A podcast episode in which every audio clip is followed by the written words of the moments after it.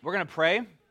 So let's go ahead and just gather back, uh, gather our hearts, our minds before the Lord around His Word. Uh, we're going to be in the book of Joshua for a moment. Uh, we'll be in several places, but primarily just a couple verses or so in, in the first chapter of Joshua.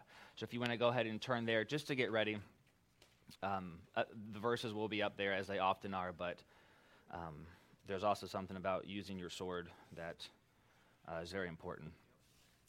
Heavenly Father, God, I thank you for waking us up this morning, whether we wanted to get up or not. God, thank you for uh, bringing us here this morning. Uh, Lord, whether we want to be here or not. Father, I pray, God, that our hearts would be in line with yours this morning. I pray, God, that our spirits would be in line with the Spirit of God. Lord, I pray that as we open your word, God, that we would fully expect you to speak to us, God. This is not just church for church's sake. This is not just what we do because we're quote unquote Christians. God, this is the time that you've given us, Lord, that we're never going to see again. I pray, God, that we would allow you in our lives this morning to, to make the most of this time, God. And though we may not see this time again, Lord, we have the opportunity to see the fruit of this time moving forward and even into eternity. So, Lord, would you, God, please make me nothing? Lord, in, in our pride, in our flesh, in our selfishness, in our busyness, our responsibilities, God, the, uh, the things that are, are fighting for our, our, our mental attention, God, the, uh, the pleasures that, that are fighting for our worship and, and uh, Lord, for the devotion of our hearts, God. I pray, Lord, that they would all fall in submission to the Word of God this morning. So, Lord, would you lead us by your Spirit? Give us understanding, not just in our minds, God, but in our hearts. In Jesus' name, amen. all right. Okay, so I have a question for you. Have you ever wished that you could have gone back and done something different after the fact? Like all of us, right? Or or you wish you could have gone back and said something different after the conversation, right? Just show of hands. Is it going to be unanimous? I would imagine. Yeah, it's probably not necessary, but yeah. But see, the, the problem with that, like you, you but you, you you replay it in your head over and over, right? We do that too. Not only do we wish, man, I wish I could have done that different or, or said that different, but like you you just wrestle with that in your head. Man, if I would have just said this different, or or you turn something in for school, man, if I would have just put a little more here, I would have gotten a better grade, or whatever. But the problem with that is it, it, it's a futile attempt because that window of opportunity has passed, right? It, it's gone the book of Judges opens up with that same mindset. I said Judges, Joshua.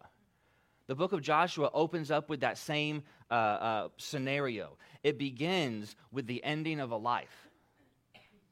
Moses, the Bible tells us, the servant of the Lord, is dead, and Joshua, his successor, is picking up the charge and moving forward. Though it's the end of Moses' life, there is a lot to glean from it. Okay? Uh, we're not going to be there yet. I think you skipped a few, so I'm not going there yet, so we're going to backtrack for just a moment. Yeah. Uh, and, and before we get there, I want us to understand, you know, if you've been here for any period of time, you know that, that this is a very doctrinally uh, purpose church, right? Because we believe the Lord champions doctrine, and it's His word, right? As we should. Uh, but this morning, the, the scope of, of, our study will not be so much doctrinal as it will be uh, practical and application. Okay?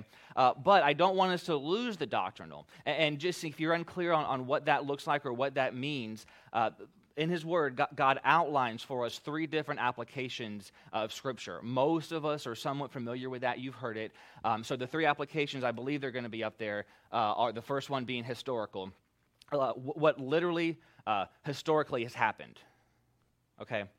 And, and then we take that, knowing that it's factual, knowing that it's historical, and that has certain implications. And then we also look at the devotional application, okay, which, uh, which I think all of us know. How does this apply to me? How does this apply to my life? How, how does this apply to my circumstances? Fair enough, that's good. Okay, um, that constitutes, those first two constitute most people's understanding of the Bible. Those first two constitute most people's uh, reading or study of the Bible. Okay? And those aren't bad, they're important. But there is another there. And, and I would submit to you that it's, and I'll, I'll show it to you biblically in a moment, it's the most important one of the three. It's the doctrinal, also known as the prophetic. And by doctrinal, it's to what is this passage pointing? In other words, what is this teaching me about God? Or what is this prophesying or, or calling out beforehand? And the reason this is the most important, uh, because God calls it the most important. In 2 Timothy chapter 3 and verse 16, many of us are familiar with that verse. He tells us that all scripture is given by inspiration of God and is profitable. It's profitable for four things. The first one being doctrine. Okay? So when I say the scope of our study this morning is not going to be primarily doctrinal, it doesn't mean it's not important. Okay? But even though it won't be the scope of it, I do want to just give you at the forefront of our time together, I do want to give you a, a few things that, that God is teaching us through Joshua chapter 1, verses 1 and 2. So look there with me. And it says this remember, uh, this is the end of Moses' life uh, chapter 1, verse 1. Now, after the death of Moses, the servant of the Lord, it came to pass that the Lord spoke unto Joshua, the son of Nun, Moses' minister, saying, Moses, my servant, is dead. Now therefore arise, go over this Jordan, thou and all this people, unto the land which I do give to them, even to the children of Israel. Okay, so, so, so God opens up Joshua with uh, the epitaph, if you will, Moses, my servant, is dead. All right. Now, we're looking at this doctrinally. Who was Moses?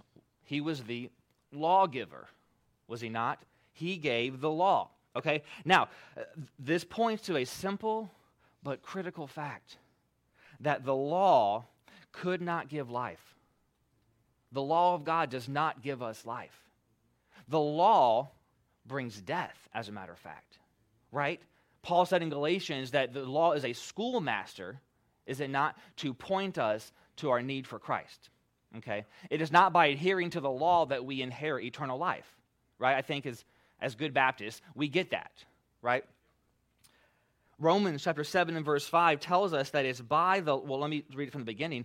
For when we were in the flesh, Paul says, the motions of sins, which were by the law, the law, mind you, did work in our members, our, our bodies, to bring forth fruit unto death right? We know that for all have sinned and fallen short of the glory of God. And see, Moses, he brought the children of Israel to the edge of, of the land that God had promised them.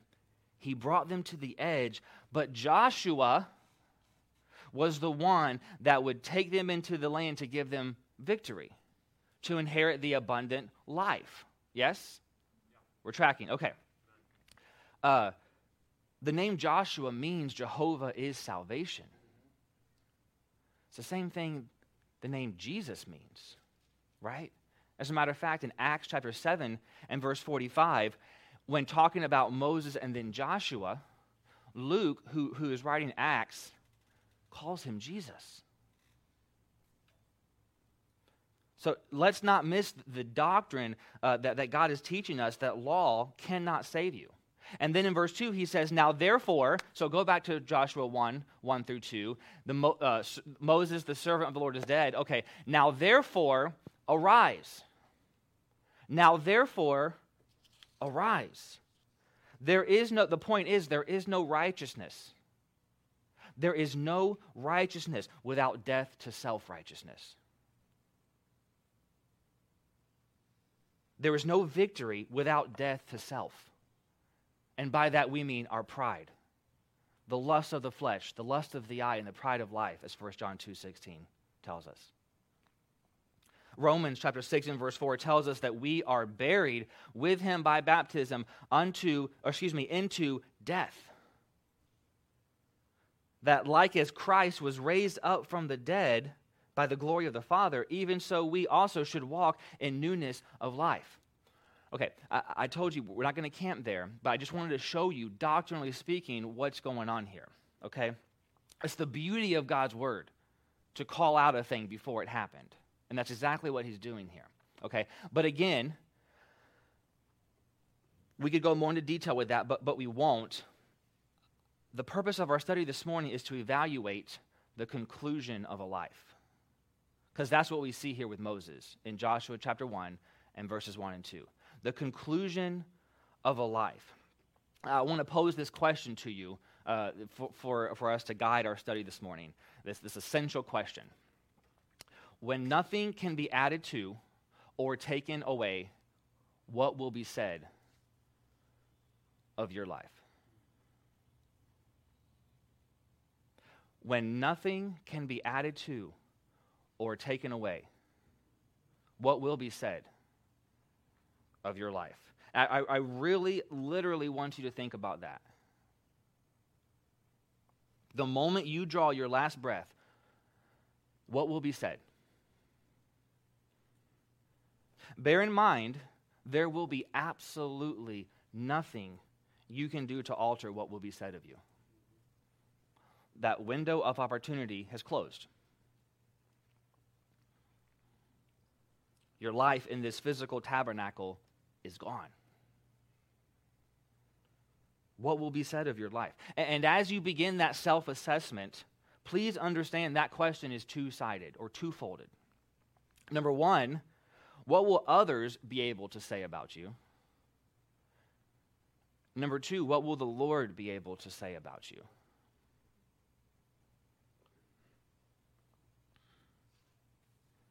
So I want us to look this morning at what, what was said of Moses' life at the end of his life, at the conclusion of his life, what was said of him. And maybe you'll find that you want that to be said of you. And honestly, maybe, maybe you won't. That, that's up to you. But again, for the third time, looking at chapter 1, verses 1 and 2, I want to point out a different, something different now. That God calls Moses the servant of the Lord in verse 1. And then in verse 2, he calls him Moses, my servant. Moses, the servant of the Lord. God says, That's Moses, my servant. So the question becomes what attributes qualified Moses for this epitaph? To be called a servant of the Lord. there are, I believe it's four that I'm going to share with you, just, just a small handful of things that God shows us. If we want, if you want, if not, then, then tune out. And, and it's cool. But if you want to be called by others and by the Lord when you stand before Him, my servant, here's what we find out. First of all, we see that Moses was a man who held communion with God. He, he communed with God. Okay, I don't mean what we think of in the church sense of every quarter he did a wafer and some grape juice. Okay, and I'm not disregarding that, but he communed with God. Exodus chapter 33 and verse 11 tells us the Lord spake unto Moses face to face. And, and it wasn't just face to face but it was as a man speaketh unto his friend. Can you imagine God looking at you and saying, That's my friend? And I know in Christ we are joint heirs and, and sons of God and all that stuff. But you see that man over there? You see my son? That's my friend. You see that woman? My daughter over there? She's my friend. And we know that, that in this church age, we, we don't speak to God face to face. It's not how he reveals himself. But we speak to God, uh, we have him speak to us face to face. We have the opportunity to commune with Him daily. As a man speaketh unto his friend, God spoke to Moses. Deuteronomy 34 and verse 10. Again, there arose not a prophet, God says, since in Israel like unto Moses. Again, God's putting a premium on Moses, and he says, Whom the Lord knew face to face. And, and God is saying, There was no other like my man Moses. There's no one like him. Because you see, when God called Moses, you know what Moses did? Moses answered him. He answered. Numbers chapter 12 and verse 8. With him will I speak mouth to mouth, even apparently, not in dark speeches, and the similitudes of the Lord shall he behold. My servant, he calls him Moses. So God called him, and he spoke to him, and Moses answered him. Uh, we see this several times in Scripture. I'll just show you a few. Exodus chapter 6 and verse 2, God spake unto Moses. Exodus 6:10, and the Lord spake unto Moses. 6:13, and the Lord spake unto Moses. Exodus 20, uh, 6, 28, 29, it came to pass on the day when the Lord spake unto Moses in the land of Egypt that the Lord spake unto Moses. And you can go on and on. Exodus 8 1, Exodus 8 5, 12 1, 13 1, 14 1. On and on. God says, I spoke to him. Well, I don't know if God's speaking to me today. You don't? He's not speaking to you because you're not letting him. He wants to. He still does speak. Is he speaking to you? Are you holding communion with God? because that's what a servant of God does. Deuteronomy chapter 8 and verse 3 tells us the end of this verse man does not live by bread only. Right? We can quote this probably. But I don't know that we live it. Man, God says, does not live by bread only, but by every word that proceedeth out of the mouth of the Lord doth man live. And when you open this book and, and you read these sacred words, you are hearing God. Did you hear that? You're hearing the voice of God. You're not just doing your daily Devo. You're not just opening up for church. You're not just trying to catch up because you're behind on your Bible reading plan in a year. You're hearing the voice of God. He is speaking to you. And if you can get that principle in your mind, and if you can get that principle in your heart, it will transform your relationship with this book. And it will conversely transform your relationship with the God of this book. If every time you open this book, you know God is about to speak to me.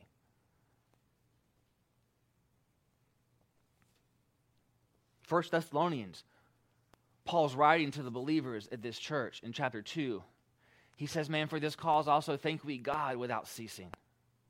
Because when ye received the word of God, which ye heard of us, ye received it not as the word of men, but as it is in truth the word of God.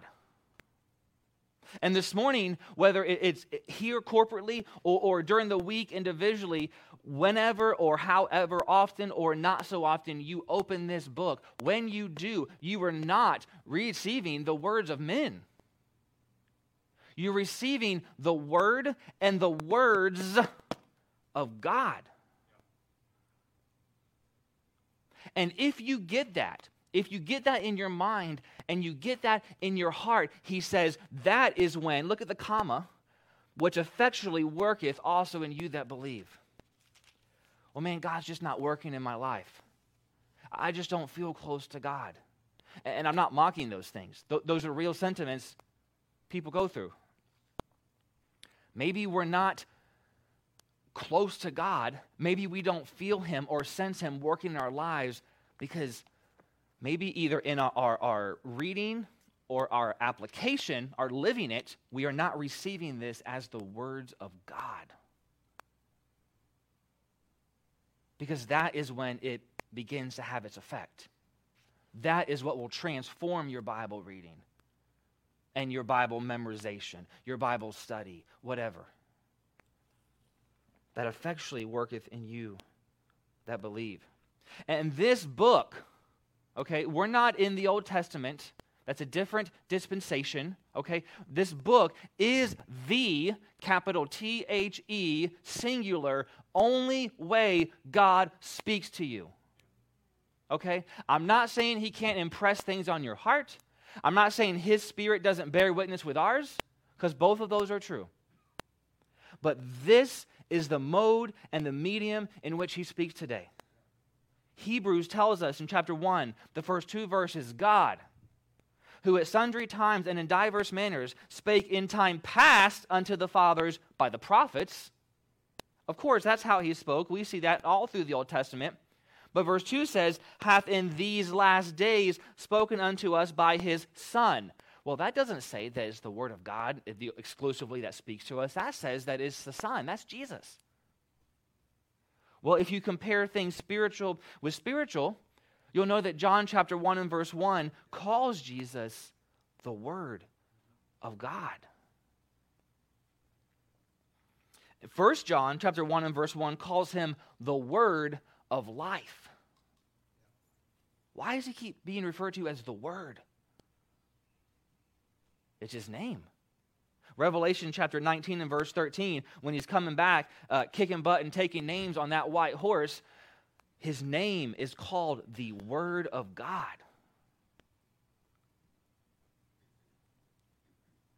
Uh, think about the power the Lord Jesus Christ has and you've just thought about the power that this book has. The book that you have open sitting in your lap, or the book that you don't open throughout the week. Or maybe that you do. Again, I'm not presupposing. Do you commune with God? Because Moses did. Do you allow him to speak to you? What good is a relationship if you're not letting that person talk to you? Second thing that we see is that not only did, did Moses commune with God, this one's going to get tough. He was a man of considerable meekness. And this is going to fly in the face of every single one of our, our flesh, uh, myself, first and foremost. A man of considerable meekness, humility. He was humble. You know, he never defended himself. He never defended himself. He never responded on his own behalf. Numbers chapter 12 and verse 3. Look what God records about Moses. Now the man Moses was very meek above all the men which were upon the face of the earth. In the context here, it becomes,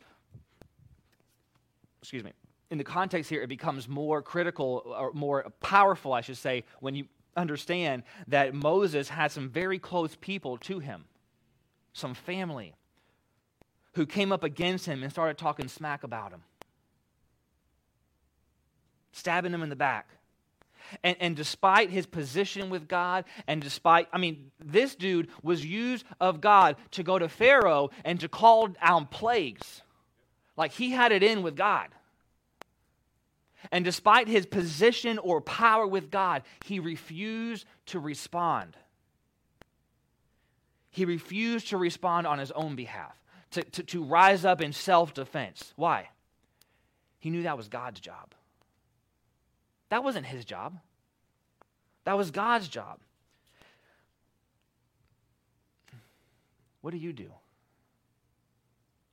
What do I do? What do you do when someone starts barking at you, starts coming up against you? Do you jump up and defend yourself? Why do you do that? Well, that stuff he said just ain't true. That's okay. I know it's not true. But do we care more about our name or do we care more about his name? Who cares? Maybe it's not true. But would you, would I speak up for his name as often as I speak up for my name?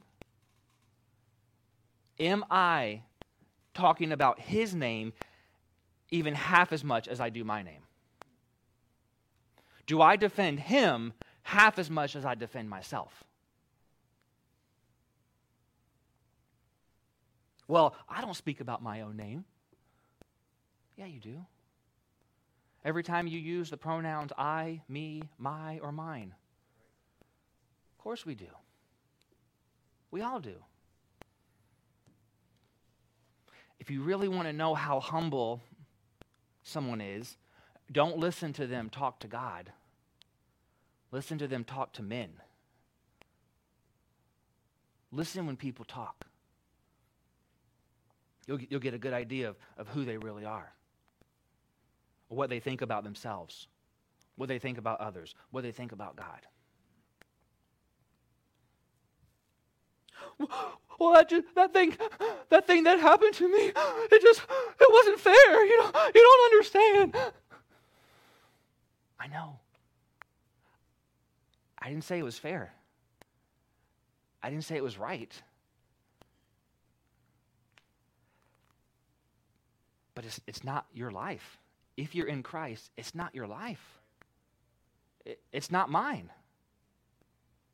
Aren't we told in Colossians chapter 3 and verse 4 that Christ is our life? Christ, who is our life. i my life is His. It's not my own. I have no right to defend myself because it is not my life 1 corinthians chapter 6 verses 19 and 20 are very clear. What paul says know ye not that your body is the temple of the holy ghost which is in you which ye have of god? And ye are not your own. I'm talking to christians here. If you're not a christian then okay this doesn't apply to you. But if you profess Christ, you're not your own. You've been bought with a price, with blood. Therefore, glorify God. Don't glorify self in your body and your spirit, which are yours. Glorify God in your body and your spirit, which are God's. It's very interesting how he says, in your body and your spirit, Oh, which are God's?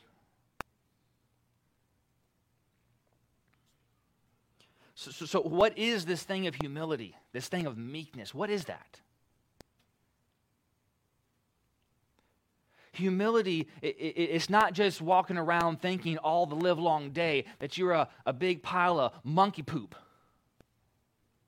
It's okay, Cheyenne, you can laugh at monkey poop. That's not what humility is. Humility is possessing such a complete uh, spiritual comprehension that God is all, God is everything. And that I am brought to absolute nothingness before Him. That is humility. If, if I'm going to possess, if you're going to possess humility, then we need to see ourselves for who we really are, and we need to see ourselves, uh, our sin, for what it really is before God. When you see yourself and your sin before holiness and righteousness, that's going to humble you. That is going to humble you. And in order for us to do that, we need to first understand that it can't be done. We cannot see ourselves for who we are before Him without seeing Him for who He is. And it goes back to this book. It goes back to the book. And listen, if we think that we possess, or possess, possess, excuse me, if we think we possess biblical humility, well, I think I think I'm I kind of fit the bill. Okay, cool. Fine. But if you think that, but you also think you're anything more than nothing, then you're deceived. Okay, and I want to clarify that. I'm not saying you have to walk around and think like sadness off of inside out. Well, I don't know. I'm just. Or Eeyore off of Winnie the Pooh. Like, it's not like you have to walk around thinking you're a big old whatever. That's not the point. The point is seeing yourself for who you are before Him and realizing that it's only in Christ that you are anything. Because after salvation, you are made a son of God. You're not a big old pile of junk. You're redeemed. You're saved. You're not your own anymore. And that realizing that is what allows us to be free. It's what Jesus said in, or what John said in John chapter 3 and verse 30. He must increase. And then there's a comma and a contraction there. And it's not an inclusive contraction, it's an exclusive one. But I will sometimes decrease. I must. I must decrease. And again, it's not that you have no value to God. He became flesh and died for you. You have value, to, you have worth to Him. But when it comes to His glory, when it comes to His righteousness, His will for our lives, I must decrease. I must.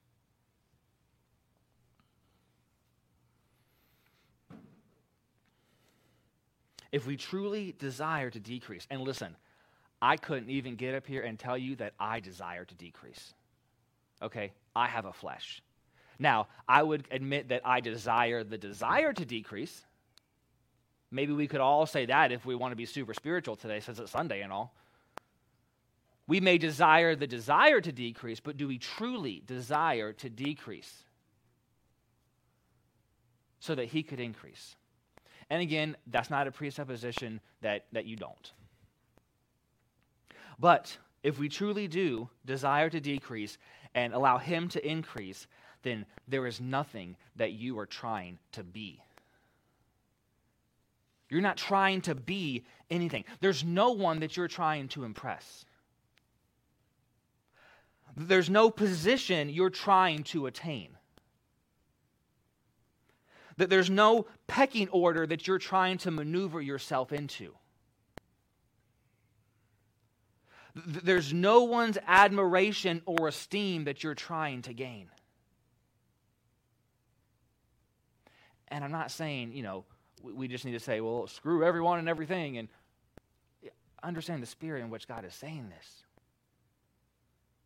It's not about my position in front of other people or other people's perception of me. The only one who cares about your perception of me is my stupid flesh.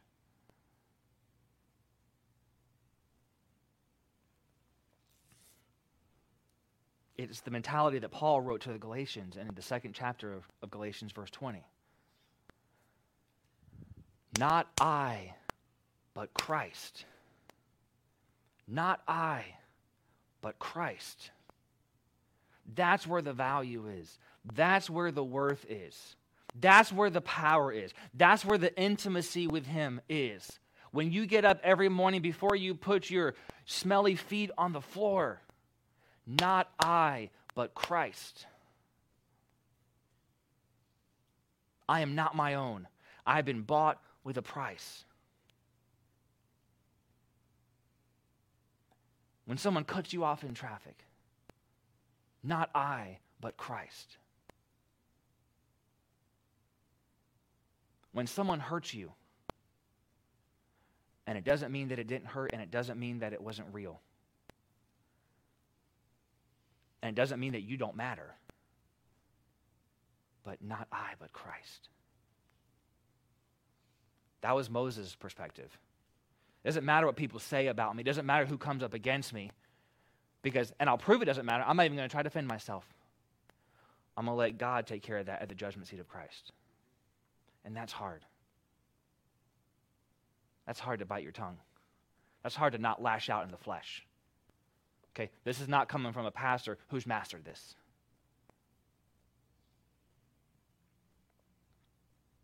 So he was a man of considerable meekness, Moses was. He was also a man of continual faithfulness. Not just faithfulness, continual faithfulness. You remember earlier when we saw when he communed with God, we talked about that, and we said that the Lord spoke unto, spake unto Moses. Okay, we saw that time and time again. But listen, it didn't stop there. Moses did something with it. He obeyed. He obeyed the word of God. Exodus 4:28. Moses uh, and Aaron, sorry, Moses tells Aaron all the words of the Lord who had sent him and all the signs which he had commanded him. He did what God told him. Exodus 19:7 Moses came and called for the elders of the people and laid before their faces all these words which the Lord commanded him. Exodus 34 4, Moses rises up early in the morning and he goes up to Mount Sinai as the Lord commanded him. Exodus 35 1 says, Moses says, These are the words, y'all. These are the words which the Lord hath commanded, that ye should do them. Do them. He was a servant of God. And listen, when was the last time God spoke to you? I think maybe we get it by now, is the last time you opened this book, the last time you read your Bible.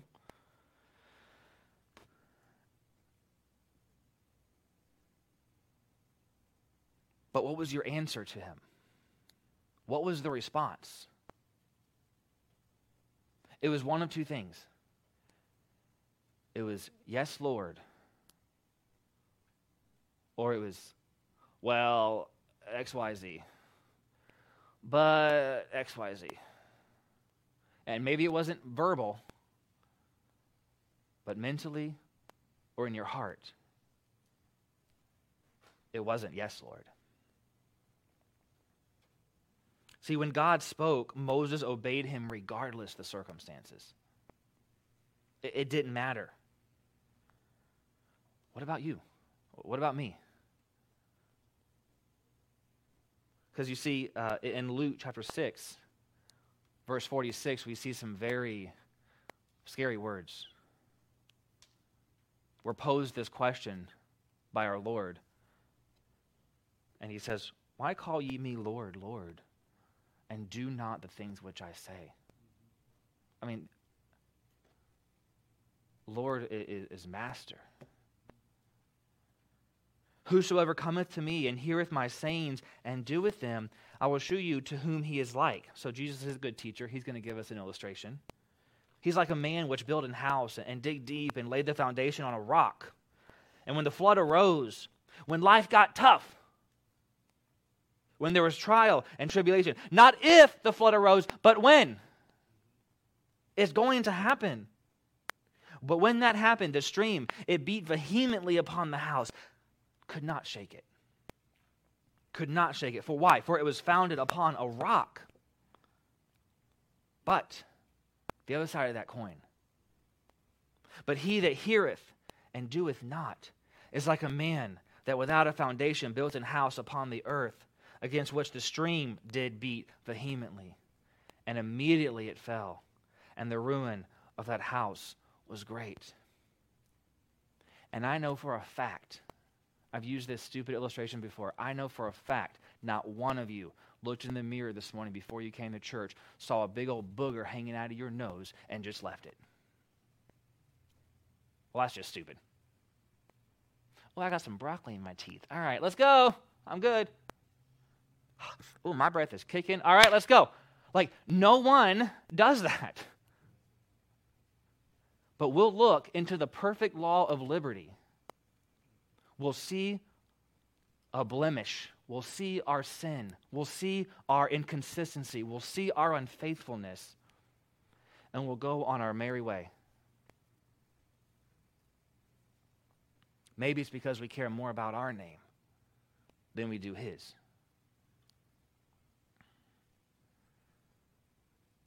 On this particular note uh, about uh, Moses being of continual faithfulness, I just want to show you one more thing And then we'll get to the last point.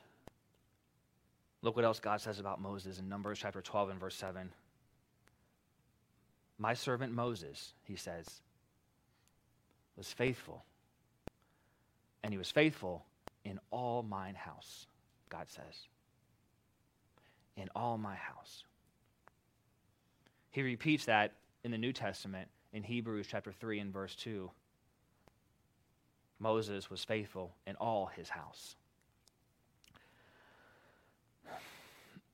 I'm just going to leave those there and refrain from commenting. You can let the Spirit of God speak to your heart. Because Proverbs chapter 20 and verse 6 says that most men will proclaim everyone his own goodness. But a faithful man, who can find? And it doesn't mean that they don't exist, but they are a rare breed, a faithful man, a faithful woman of the Lord.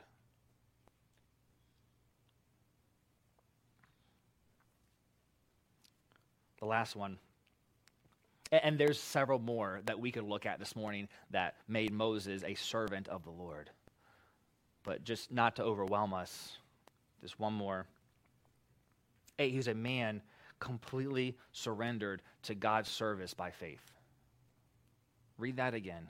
A man completely surrendered to God's service by faith. We see this in Hebrews chapter 11, verse 24. It begins By faith, by faith, Moses, when he was come to years, grown, matured, refused to be called the son of Pharaoh's daughter. Remember, she's the one that found him in the, the, the basket there, and, he, got, he was reared up as in, in Egypt. Okay, he refused to be called the son of Pharaoh's daughter, choosing rather to suffer affliction with the people of God than to enjoy the pleasures of sin for a season. Can you imagine that? Having a choice, which we do every day, by the way, having a choice to enjoy the pleasures of the world, which Egypt is a picture of the world. That's the doctrinal application there in Exodus. It's sin, bondage, etc. Having the opportunity to choose between the pleasures of the world or the, what was that word? Oh, affliction with the people of God. Because, see, Moses made a choice. Moses refused to identify himself with what made him confident. He refused to identify himself with what made him comfortable. He refused to identify himself with what made him secure. He disregarded, and by that I mean the things of the world that made him secure. He refused. He said, I will be, he didn't verbally say this, but his life cried, I will be so satisfied in you, God, that I will be free from all the self protecting fears in my life all the ways I try to guard my flesh, I will choose to forsake that which makes me comfortable and secure and, and, and um, confident.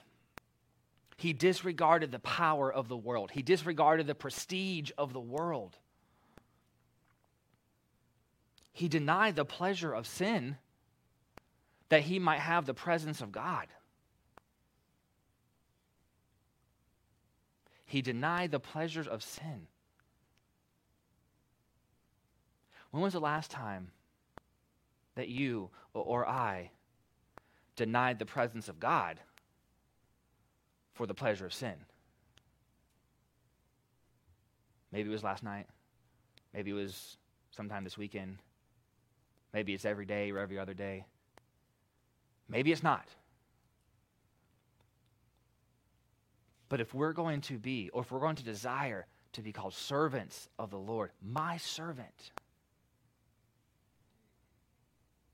would to God that we would deny the pleasures of sin, because that's what he did. And it wasn't just because we need to be good Christians. It's not because we need to be religious. Screw that. It's do you love your Lord? Do you love your God more than you love yourself? Is he worthy or not? That's the question that we have to um, decide on, that we have to reconcile in our hearts and our minds. And, and, like I said Thursday, if you, as Joshua said in chapter, chapter 24 and verse 14, if you say it is evil for me to serve the Lord, and none of us would verbally say that, I get that. But every time we choose the pleasures of sin more than the presence of God, we are telling him it is evil to serve you.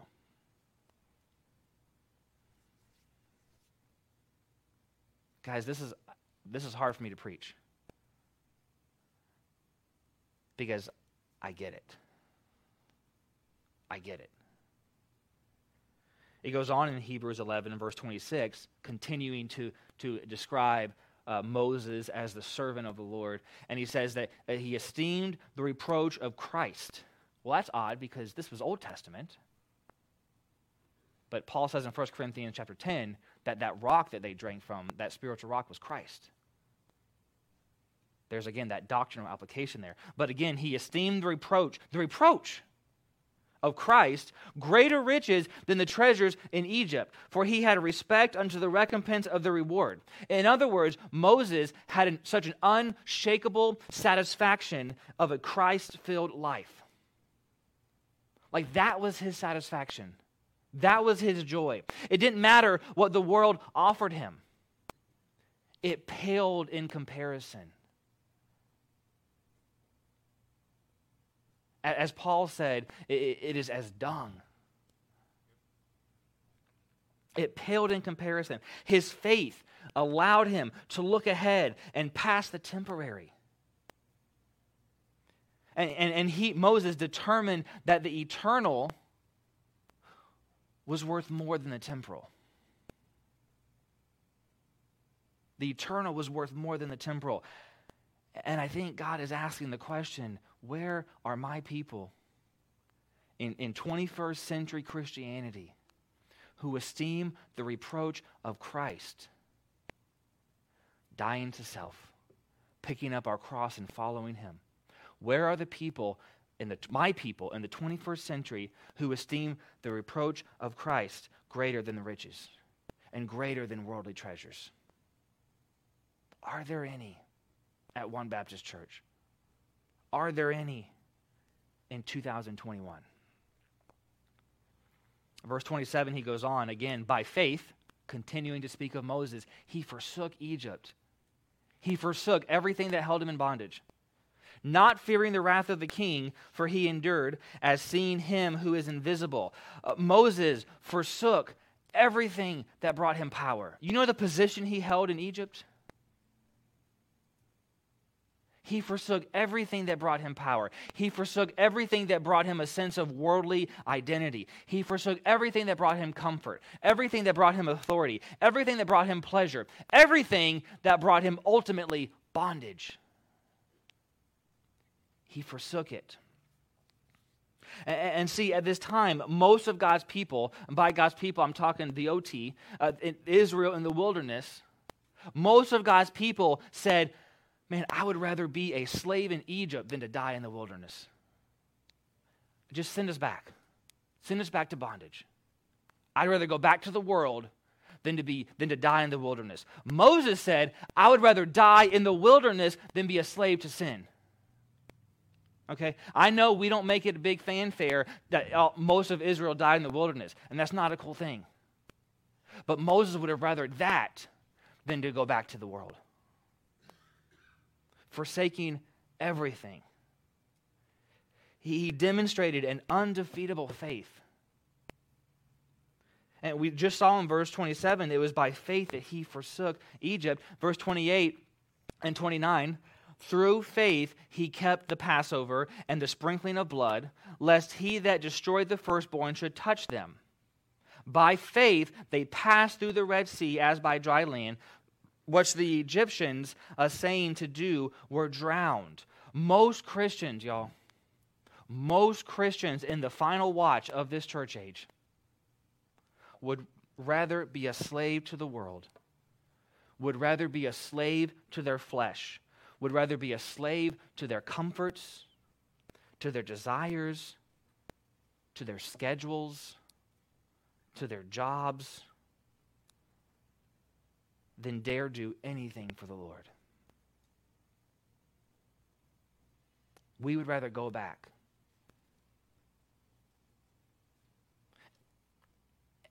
I promise you, cross my heart and hope to die. I'm not saying these things because, man, well, so and so needs to hear this, and, and you over there, and I know that about you. I'm not saying any of this for any of that. Hopefully, I'm not even saying this. That it's the Lord speaking to us through His Word this morning. But most Christians in the final watch of this church age would, would rather go back and be a slave to fill in the blank than to do anything for the Lord.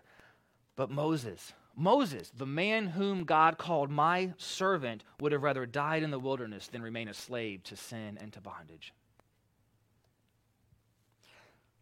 So I pose the question to you that began our study this morning.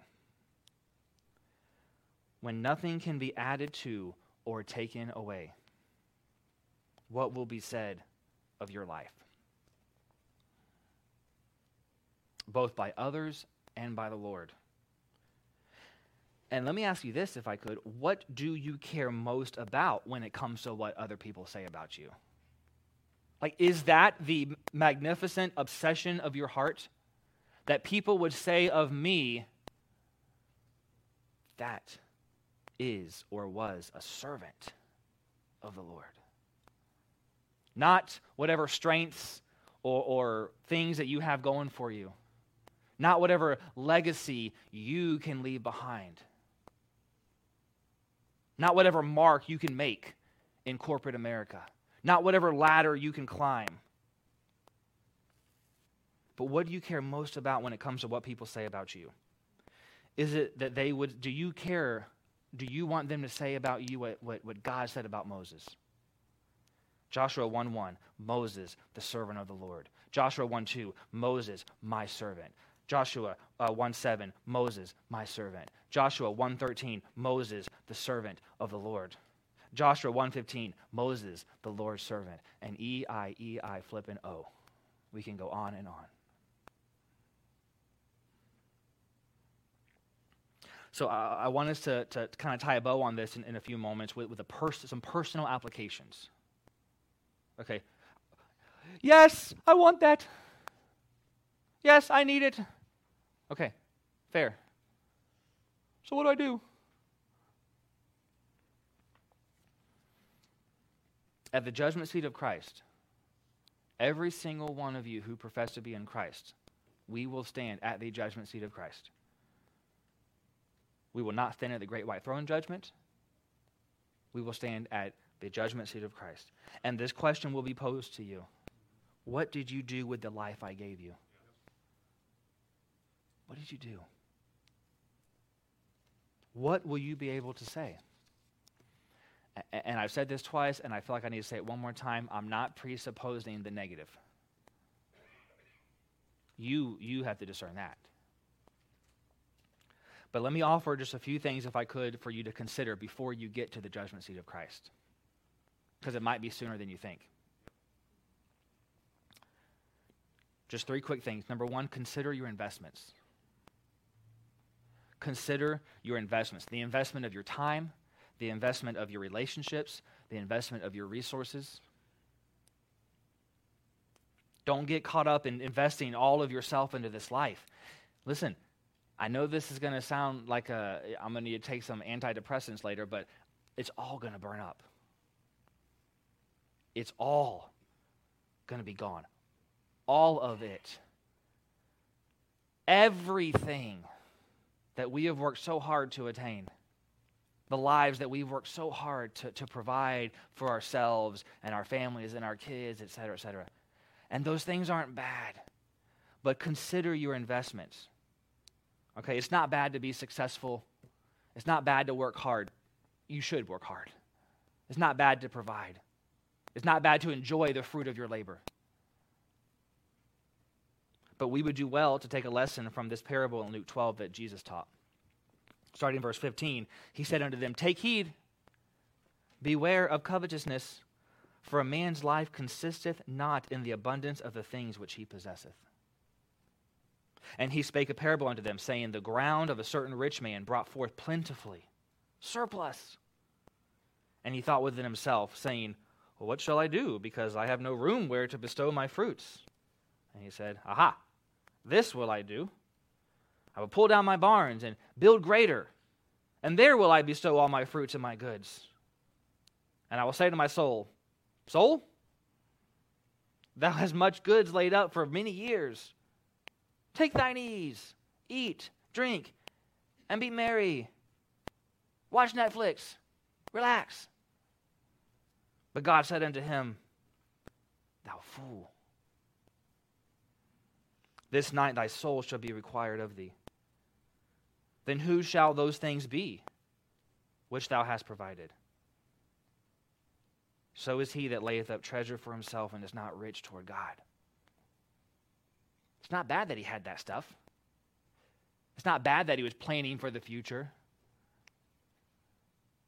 But the problem was that his investments, his stuff, it had his heart. Oh, I'm good now. I've built up my nest egg. I'm comfortable. But he says, No, you fool. You're about to go before the judgment seat. So, how are you investing your life? Are you investing it in self or are you investing it in eternity? Ecclesiastes 12, 13, and 14 let us hear the conclusion of the whole matter. Fear God and keep his commandments, for this is the whole duty of man. Why? For God shall bring every work into judgment with every secret thing, whether it be good or whether it be evil. Second thing, this will go a lot quicker count each day a responsibility. So consider your investments, but count each day a responsibility. Okay, just like for your family, for your work, uh, you know, school, whatever, you have responsibilities. If you're saved before God, you have responsibilities. Psalm 90, verses 9 through 12. All of our days are passed away in thy wrath. We spend our years as a tale that is told. The days of our years are threescore years and ten, that's seventy. If by reason of strength they be eighty, or fourscore years. Yet is their strength labor and sorrow, for it is soon cut off and we fly away. Down in verse 12. So teach us to number our days. Why? That we may apply our hearts unto wisdom.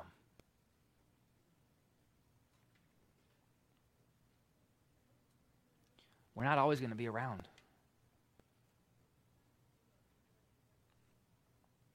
Each day is a responsibility.